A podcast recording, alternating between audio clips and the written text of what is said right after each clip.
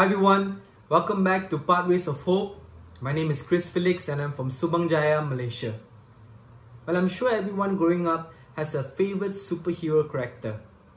For me at least, I grew up around the DC and Marvel universe with superhero characters like Batman, uh, Black Panther, and Spider-Man.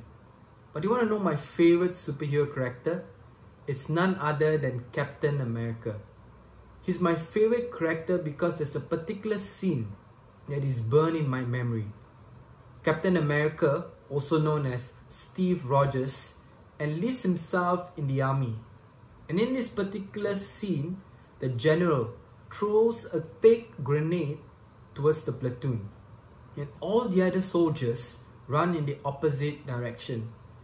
It was only Steve Rogers, this small and scrawny little dude with uh, all sorts of disease who threw himself towards the grenade and he was willing to risk his own life to save the lives of all of his uh, fellow soldiers. And of course, we know that Captain America is just a, a fictional character. But you and I, we know of a person who is much greater than Captain America, and that is Jesus himself. In today's gospel reading, taken from the Gospel of Matthew, chapter 20, verses 17 to 28. The Gospel writer shares of the mission of Jesus. And like every other superhero, Jesus too had a mission. But what was Jesus' mission? The Gospel writer writes that the Son of Man came not to be served, but to serve. But more importantly, to give his life as a ransom for many. Of course, it would be ridiculous to, to compare uh, Steve Rogers and the fictional character to what Jesus really did in reality. Because you see, my dear brothers and sisters, Jesus offered his very own life and he took the weight of all of our sins, past, present, and future, so that you and I can be reunited with God the Father once again. The gospel message is simple, and I'd like to share with each and every one of you the four biblical truths, and it can be categorized in four symbols. The first symbol being the symbol of love. God loves each and every one of us because you and I, we are precious in His sight. The second symbol is the divide symbol. And it represents sin which separates us from God. And we are separated from God because we choose to go on our own way. We choose to reject God in our lives.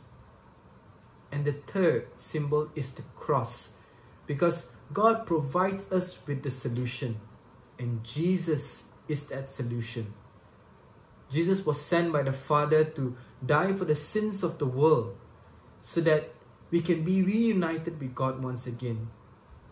Jesus is that mediator between us and God the Father. And the fourth symbol is the question mark.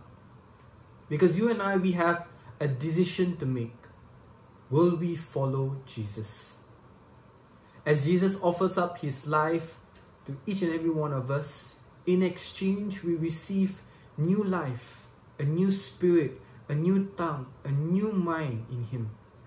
But you and I, we need to respond. And what better season to respond to Him, my dear brothers and sisters, than the season of Lent?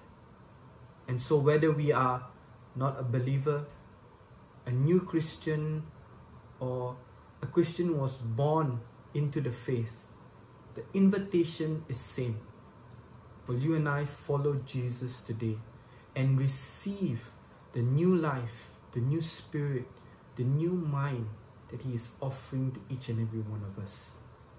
Let us pray for the grace to respond to Him today. Amen.